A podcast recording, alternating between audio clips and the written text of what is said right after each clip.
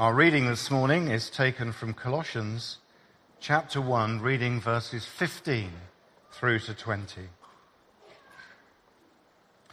He is the image of the invisible God, the firstborn of all creation.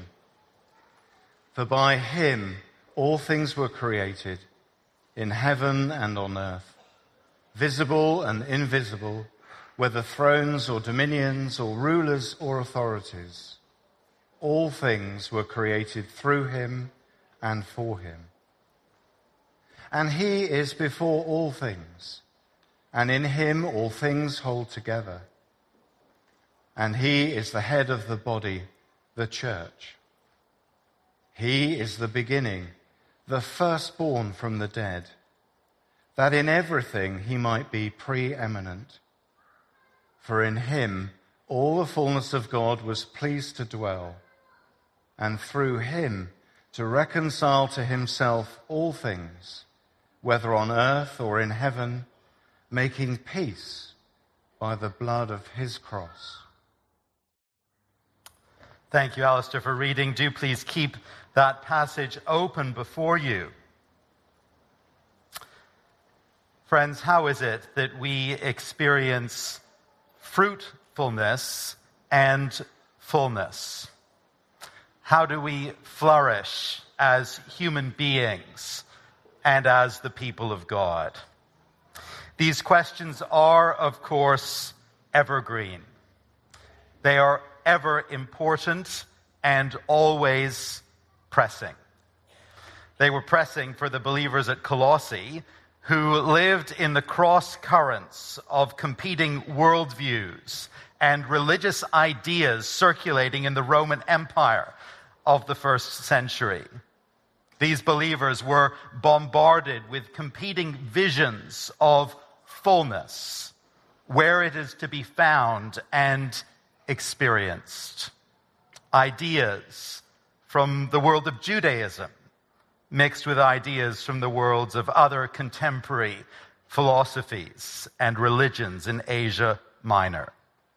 And of course, we today live in the midst of our own cross currents of competing worldviews and religious ideas concerning human fullness and human flourishing. Ideas that come from the philosophies and worldviews and religions all about us in today's world. What is it to be a human being? What does it look like to flourish and to live fruitfully? What is it to know the fullness of life as people in this world and as the people of God? We know, of course, that concepts of fullness and flourishing are vastly diverse and competing at the present time, at least as diverse and competing as they were in the days of the Apostle Paul.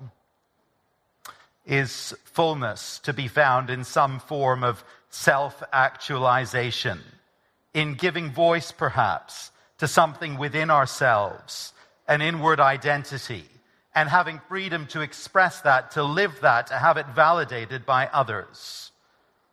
Is fullness tied to an experience of justice, of seeing perhaps historical wrongs set right, wrongs suffered by my forebears in race or nation or class?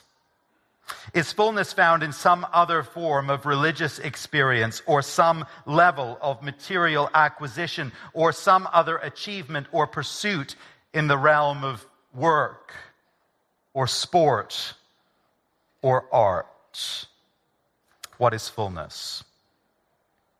As Paul writes to the believers at Colossae, he is acutely aware that there are swirling about these believers competing visions of fullness, where it is to be found, how it is to be experienced. And his great concern within this letter is to teach and show these believers that fullness is found in Jesus Christ and in him alone. He is concerned that these believers will know and be persuaded of the fact that full and fruitful lives as the people of God flow from knowing and serving Jesus Christ. Verses nine and ten of chapter one sort of give us a summary of the central concern of this great letter. And notice the language of fullness here. Paul prays that these believers may be filled with the knowledge of his will in all spiritual wisdom and understanding, so as to walk in a manner worthy of the Lord, fully pleasing to him, bearing fruit in every good work and increasing in the knowledge of God. Now that is the heartbeat of Colossians. That is Paul's prayer, and that is his reason for writing. And to help the believers in this, notice what Paul does. To lead these believers to live lives of fruitfulness and of fullness, he points them squarely to the Lord Jesus Christ. And here is why, verse nineteen. In him, all the fullness of God was pleased to dwell. If you and I would be filled with the knowledge of God so as to lead lives fully pleasing to him, we must look to Jesus Christ, in whom the fullness of God was pleased to dwell. In seeking full and fruitful lives, our world, it looks within to find a personal identity, or, or it looks around to find justice or affirmation. But Paul says, don't look within and don't look around. Rather, look up. Look up. Look up to Jesus Christ. Look to the one in whom fullness is found. Our focus this morning is verses fifteen to twenty. That's where I want to spend our time today and focus our attention. And here in these verses, Paul does one thing, and he does one thing only.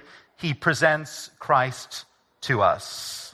This is his great strategy to enable the believers at Colossae and to enable us here today to gain clarity about who we are in order that we might live these lives of fullness and fruitfulness, lives worthy of our Lord, fully pleasing to him.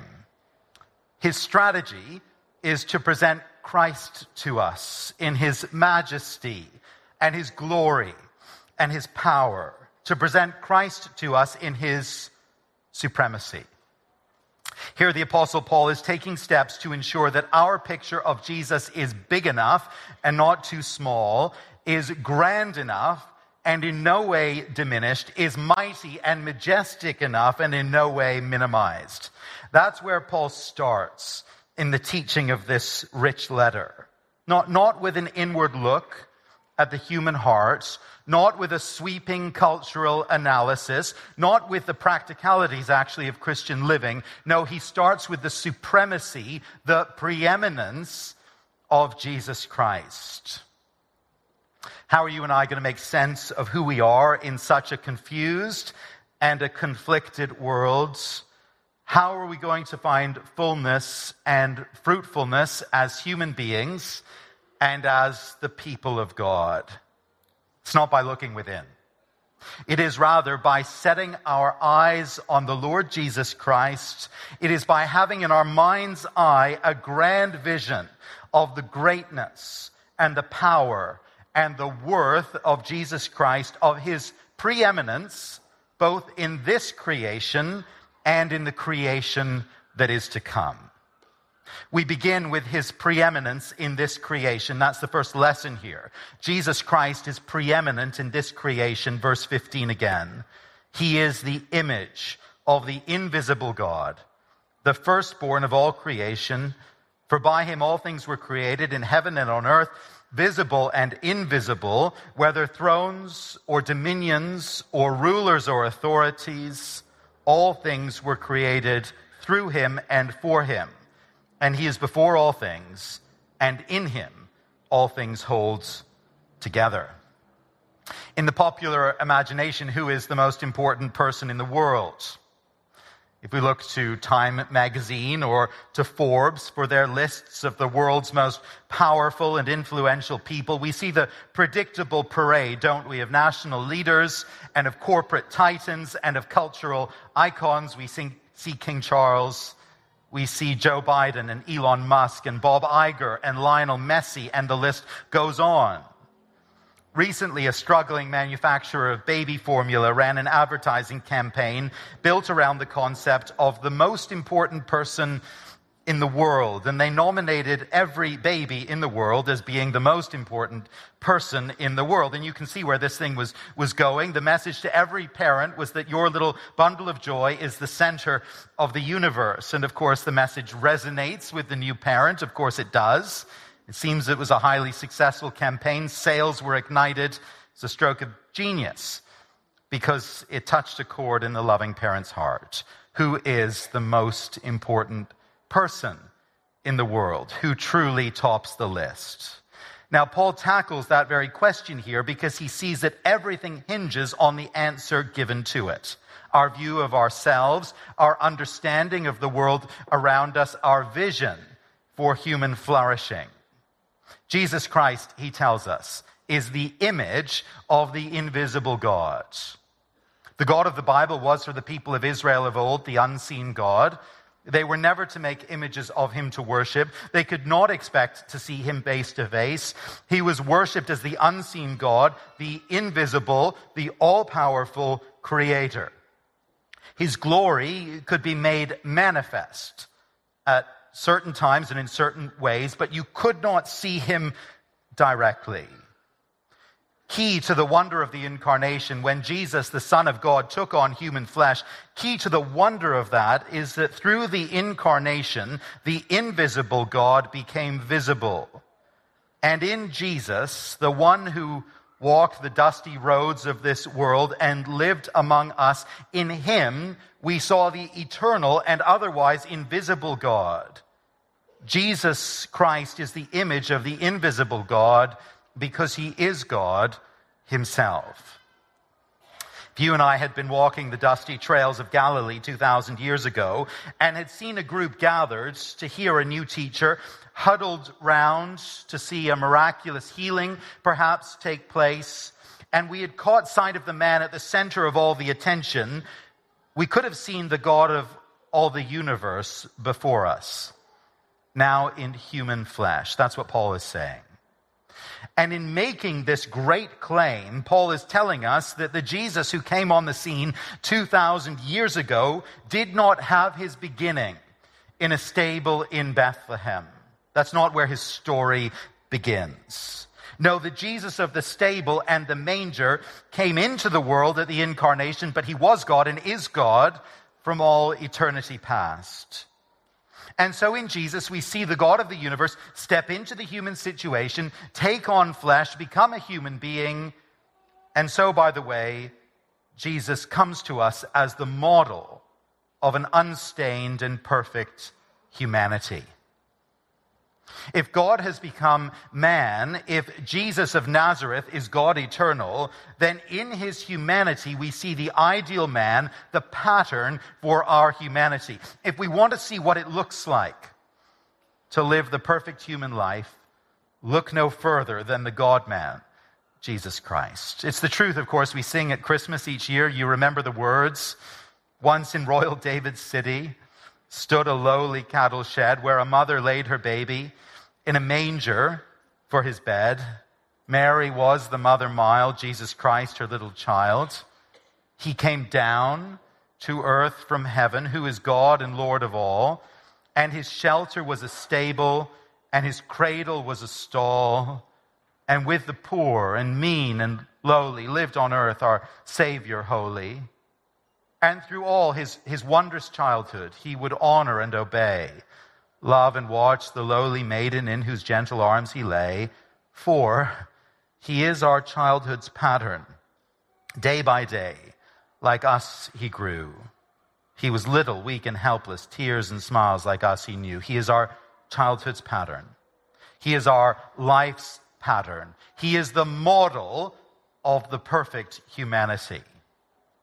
And so in a world of confusion and distortion and, frankly, of perversion, we need to look to Jesus Christ to understand what it means to be a human being, to live in this world, to interact with other people, to speak, to love, and to serve.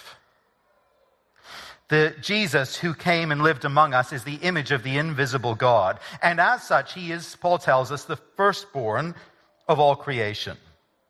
Now, you know, we, we could misread that and think that by those words, Paul means that Jesus was the first being created, the first act of creation by the Father. But that's not what Paul is implying here. No, the divine Son could have no beginning, but as son, he enjoys the privilege and the position of the firstborn son of a father.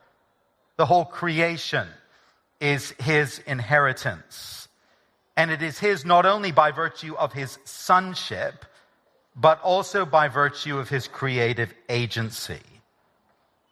The world, the galaxy, the universe, the cosmos, it belongs to Jesus Christ, and it belongs to him because, verse sixteen, by him all things were created, in heaven and on earth, visible and invisible. There is nothing in all the universe that was not made by Jesus Christ. And if he made it, then it is all subject to him. All other authorities are actually part of his creation. All other authorities were made by Jesus. Whether thrones or dominions or rulers or authorities, all things were created through him. That is, he worked with the Father and the Spirit and was the agent of creation. And all things were not only through him, but as firstborn, they were for him. Now, let's just pause for breath for a moment and take that in just a little bit. All that we see, and all that we experience, and all that we interact with, all things on earth, all things that we glimpse through the telescope, all things that we behold in the night sky, they were made by Jesus, and they were made for Jesus. All human and spiritual authorities, the authorities we see and the authorities that we don't see, every throne and office and structure of power, however dark or evil or opposed to Jesus and his people, they are all subject to him. They're part of his creation. Humanity itself, we individual human beings, we were created by Jesus. We were created through him and for him. So much of the discussion of identity at the present time, so much of the drive of identity politics in the public square, so much of the academic discourse, so much of the work of secular therapists and counselors, so much is governed, isn't it, by the idea that human identity is found within our own psyche and then must be externally expressed and actualized. But you see, Paul takes that notion, doesn't he? And he turns it inside out and backwards. We don't find or create our identity within ourselves. No, we are created beings. We are made by Jesus Christ. The reference point in that sense, then, is not within, but it is without. And our great need as human beings is not to find fulfillment or freedom in self-actualization, in expressing inward uh, reality. It is rather this. It is to know and serve Jesus Christ. It is to recognize his purpose for us, the one by whom we are created and the one for whom we are created. Jesus is, verse seventeen, before all things. Before them in time, because he created them, and before them in dignity and importance and worth, because he is the firstborn son of the Father, and in him all things hold together. See, if Jesus were to stop sustaining the universe in his sovereignty and his goodness and power, even for a moment, it would quite simply disintegrate. It's a very stunning thought. The Lord Jesus is moment by moment, nanosecond by nanosecond, the sustainer of the universe. Each heartbeat and each breath of each of us and of every human being, it depends upon his goodness and upon his will. It depends upon his active, sustaining work. It's a parallel point to that made in Hebrews chapter one and verse three. You may remember that Jesus upholds the universe by the word of his power. What a thought. even for us actually to be able to rebel against him in sin, we need him to be actively sustaining our existence. Even for the soldiers, to nail him upon the cross, he needed to be holding them together that they might do that. Now, isn't that remarkable? You know, you think of situations, don't you, where children or teens are in rebellion against their parents, but happily living under their parents' roof and taking their parents' money and their food and asking for the car keys on a Friday night and anticipating that clean laundry will continue to appear. They would not have the means or the energy or the strength to rebel if their parents were not actively providing for them. Perhaps that story is just a little too familiar. And we think of the attitude of so many. That attitude that each one of us shared before coming to faith, that attitude of scorn and rebellion against Jesus Christ. And yet the reality is this: if he did not sustain our every breath, we would immediately cease to be. Now, remember the burden of heart that Paul has for the Colossians. He wants them, verse ten, to walk in a manner worthy of the Lord, fully pleasing to him. How is this vision of Christ in his supremacy going to be a help and a prompt to do that? What is the nature of the connection here? Well, in order to answer that, we need in some ways to consider our own hearts. Why is it that you and I fail to walk worthily? Why is it that we fail to please the Lord in our manner of life? Much of the time, I think it boils down to a question of worth and of worship. That is, do we really believe and do we really live as though Jesus is worth our everything? Our devotion, our love, our obedience, our worship. Do we really believe that Jesus Christ is better and more glorious and more worthy than the sins and the selfish indulgences and me-focused ambitions that take pride of place so often in my heart? Do we believe that? And sometimes our failure to walk worthily, frankly, boils down to the fact that we have a truncated, diminished, and uncaptivating vision of Jesus Christ, a vision that makes him a part of our life and, and a part of our concern, and gives him a place within our affections, but that does not make him our everything, our all in all. I gather that the English word worship derives from the Middle English term worth-ship, that is, responding to God by recognizing his worth and giving him his due. And I think that's quite a helpful thought here. Do you and I recognize the worth of Jesus Christ, his dignity and his honor and his supremacy?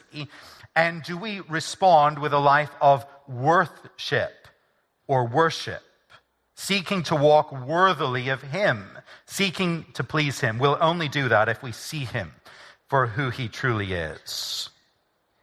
I think it's true for any one of us who follows the Lord Jesus Christ that there will have been a point in time somewhere in our experience when we were truly captivated by the worth of Jesus Christ. We saw something of his goodness and his grace and his majesty and his power. And we saw in that moment that our lives had to be about honoring him and serving him, following him, worshiping him. Now, I, I just wonder if you can even now capture in your memory and in your heart that moment. Do you remember when it was? Time as a young person. A week at summer camp, a season at college, or another stage in life when the gospel became very, very real to you and Jesus became wonderful to you. Your heart, it was captivated. If we have turned to Jesus in true repentance and faith, we must have had that moment of realization. That moment when our heart and mind were just captivated by Jesus.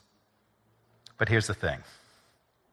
We so easily lose something of that, don't we? It so easily diminishes over time. Perhaps it hasn't for you in any measure, and if so, praise God. But we so easily, many of us, lose sight of him, and we so easily forget. And Paul has in view here the priority of endurance, the need for us to endure, to keep going in this desire to follow Jesus in a worthy way. Just notice what follows today's passage. Notice where he's going to take us with this. Verse twenty-one, and you who were once alienated and hostile in mind, doing evil deeds, he is now reconciled in his body of flesh by his death, in order to present you holy and blameless and above reproach before him, if, if indeed you continue in the faith, stable and steadfast, not shifting from the hope of the gospel that you heard. You see, Paul not only wants the Colossians to walk worthily today, he wants them to continue in faith tomorrow. He wants them not to shift from the hope of the gospel next week or next month or next year. And he sees that the foundational key to this stability will be a grand vision of Jesus Christ, a grand vision of his supremacy within the entire cosmos. In our local post office where we live, south of the city of Ottawa, on the wall behind the counter, there has been for many years a, a framed portrait, rather faded, but a framed portrait of Queen Elizabeth the Second. This is not unusual. I don't know if the picture has yet been replaced. I haven't been in for a while. The last time I was in there, it was still the Queen. But it has been traditional throughout the Commonwealth to have pictures of the monarch displayed in key government offices, in some classrooms, on coins and in banknotes, of course, to remind people of the monarch to whom they owe allegiance and whom they, in some sense at least, serve. The concept goes back to the ancient world.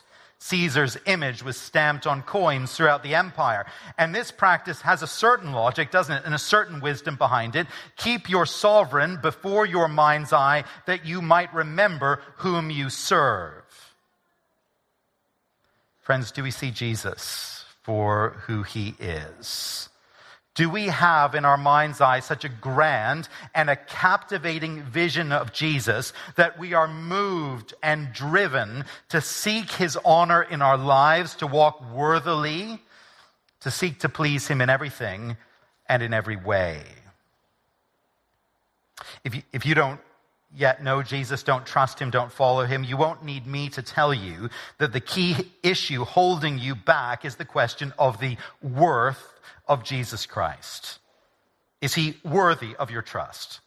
Is he worthy of your worship, your allegiance, your obedience? Is he merely a figure of history, a, a teacher on a dusty Galilean trail, a relic of ancient history? Or is he the sovereign?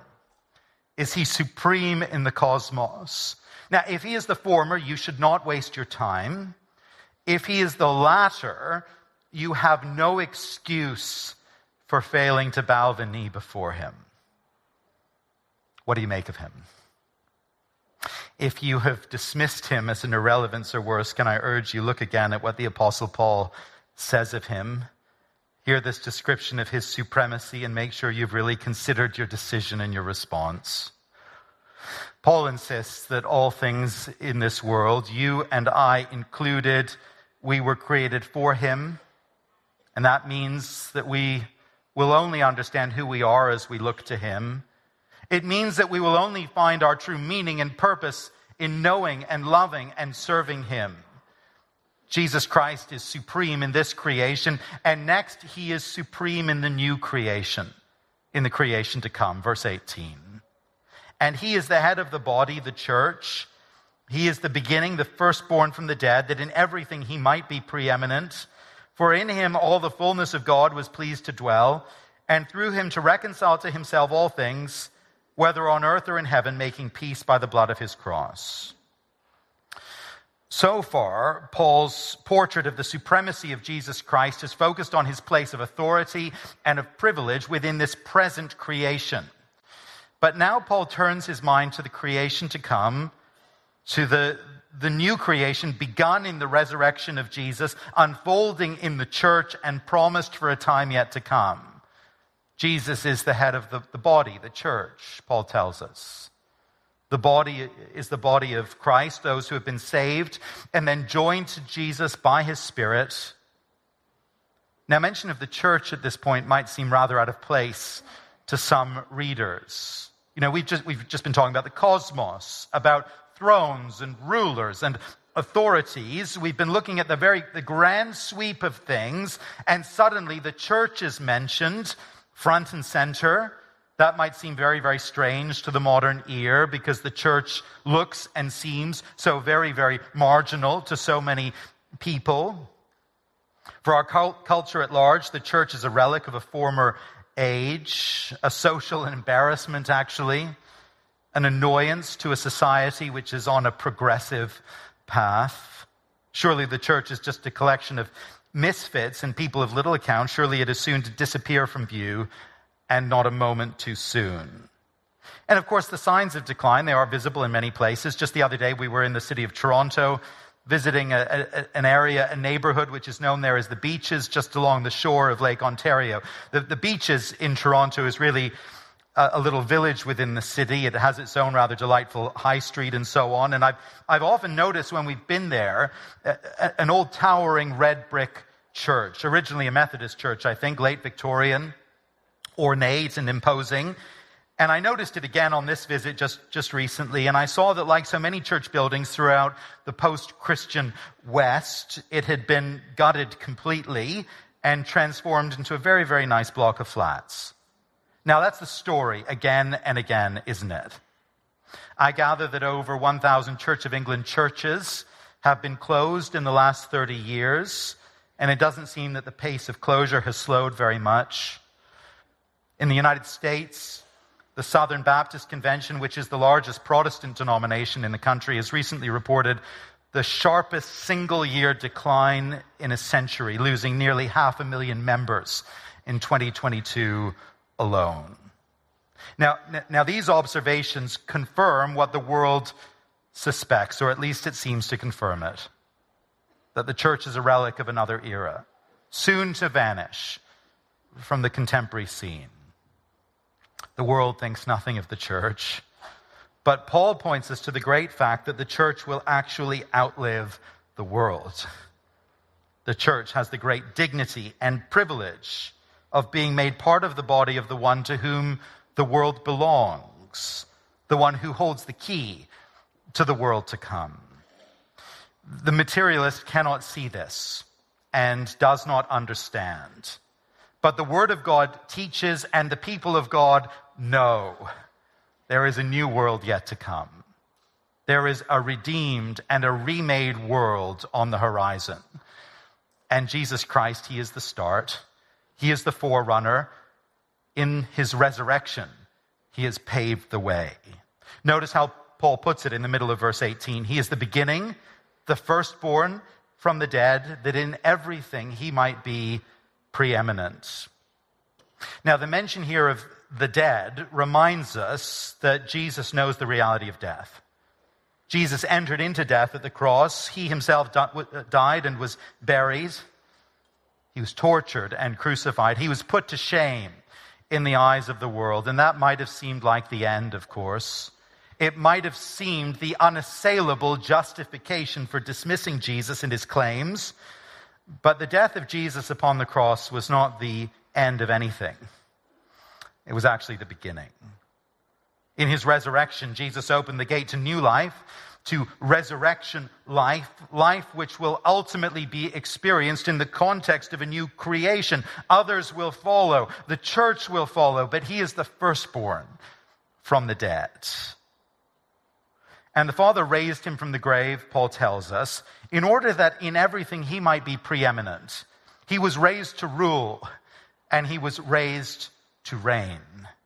He ascended to the Father's side, and he will return to claim his kingdom.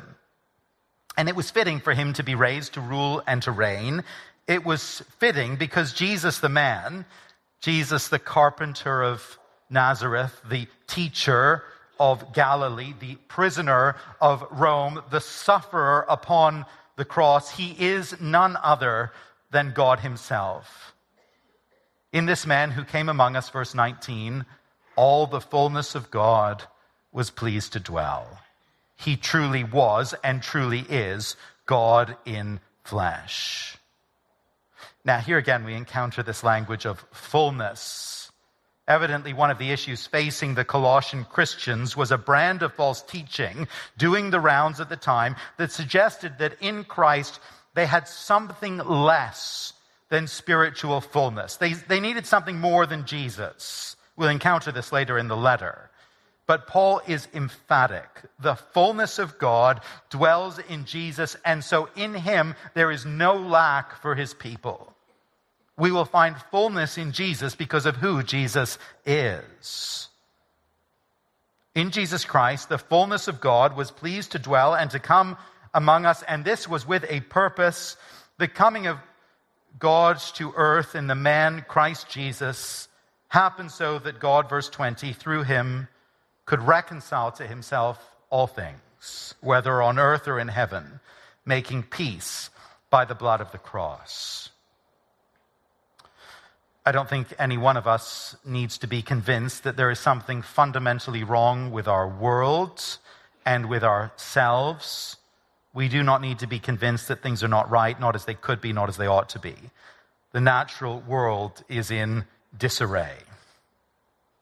Human society is marked by discord and disorder in every place.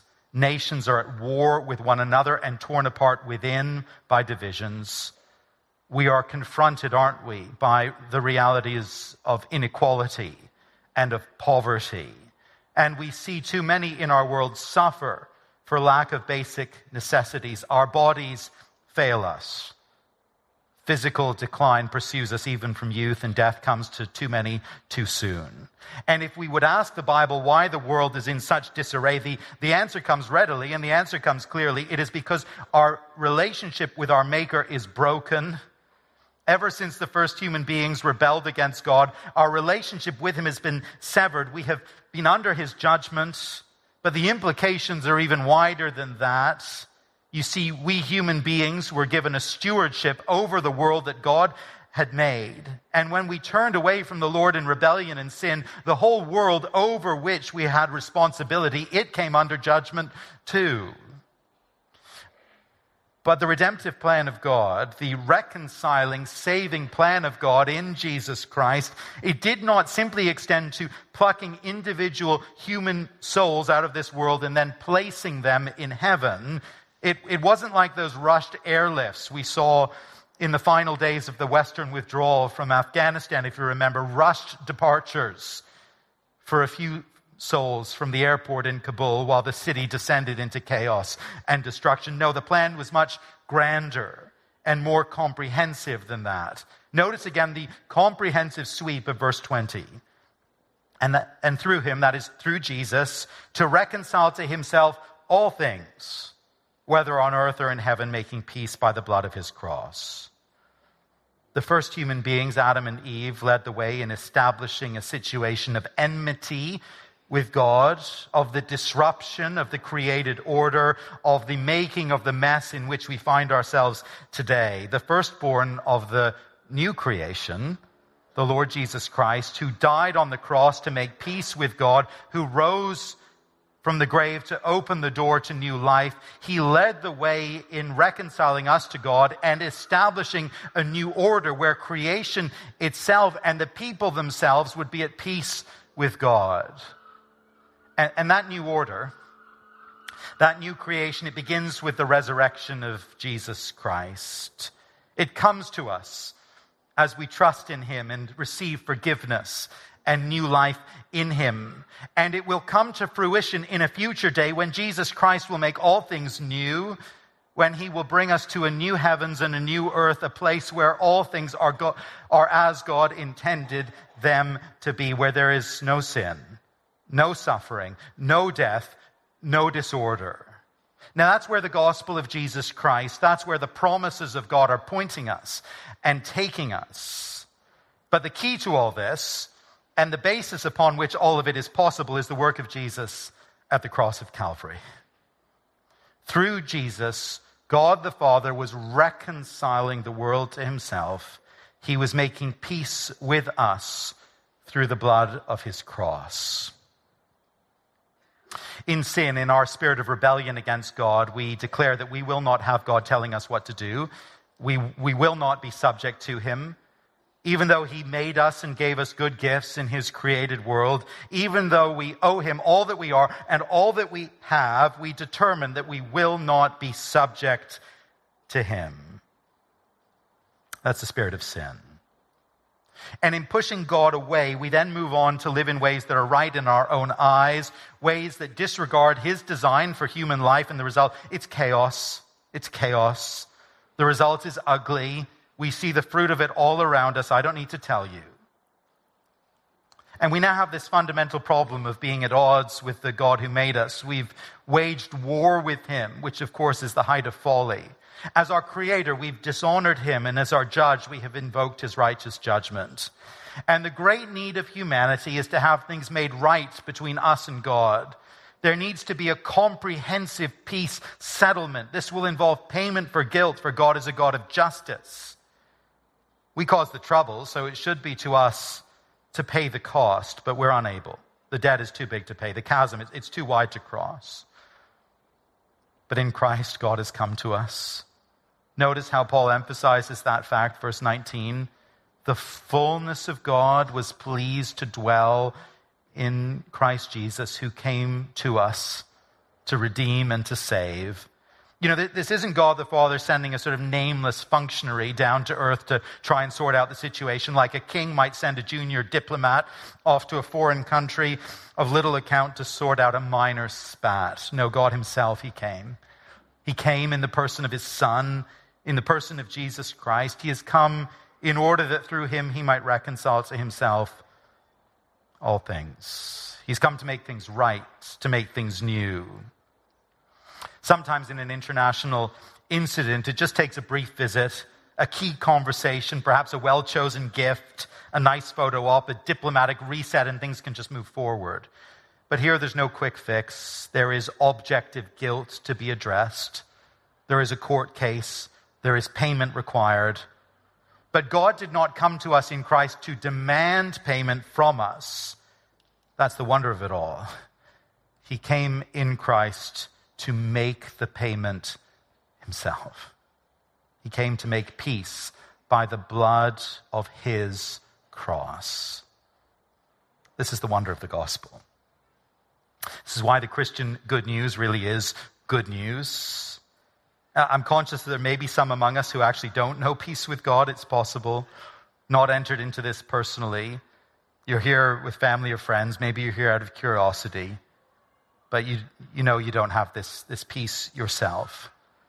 And it may be that you are acutely aware of that fact even today. You're conscious of it. Things aren't right with God.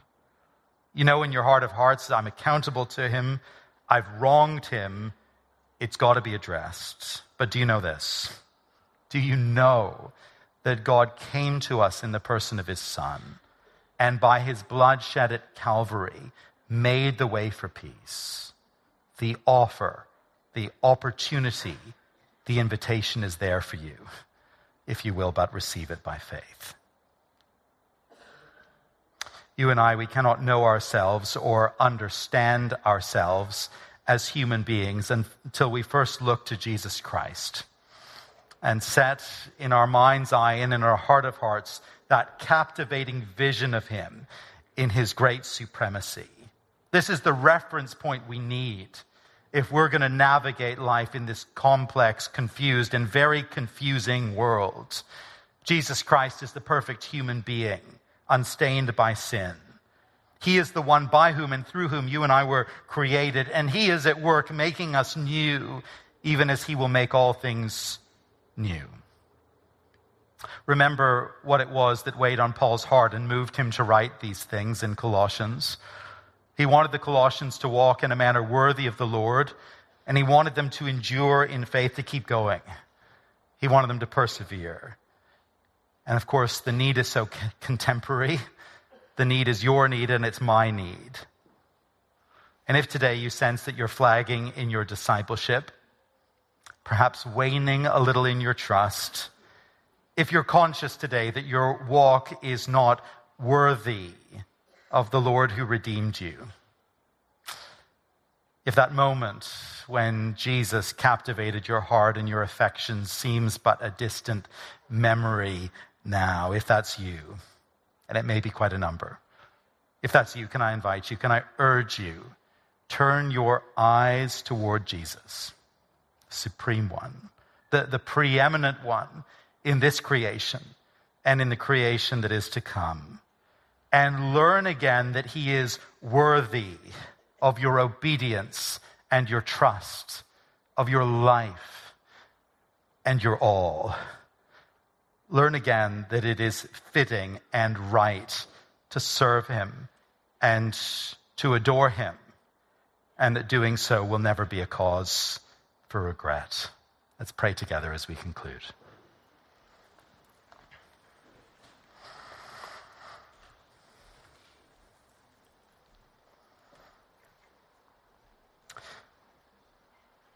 God our Father, we praise you for the Lord Jesus Christ,